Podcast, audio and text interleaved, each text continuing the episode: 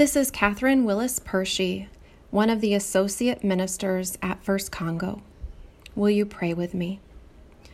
Holy God, our sacred scriptures bear witness to your heart for justice and mercy.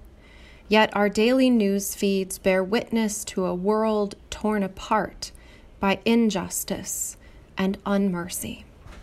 Give us the courage to face hard truths, O God Give us the wisdom to know when to speak up and the wisdom to know when to listen to voices that have long been silenced. Deliver our nation, our neighborhood, and our own hearts from the evils of racism. Let your justice roll down like waters and your righteousness like an ever flowing stream. We pray this in the name of Jesus Christ our Redeemer. Amen.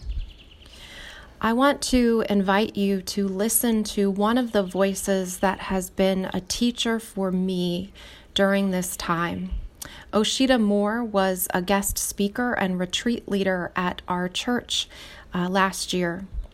Her website, osheta.com, O S H E T A.com, hosts her podcast, Dear White Peacemakers.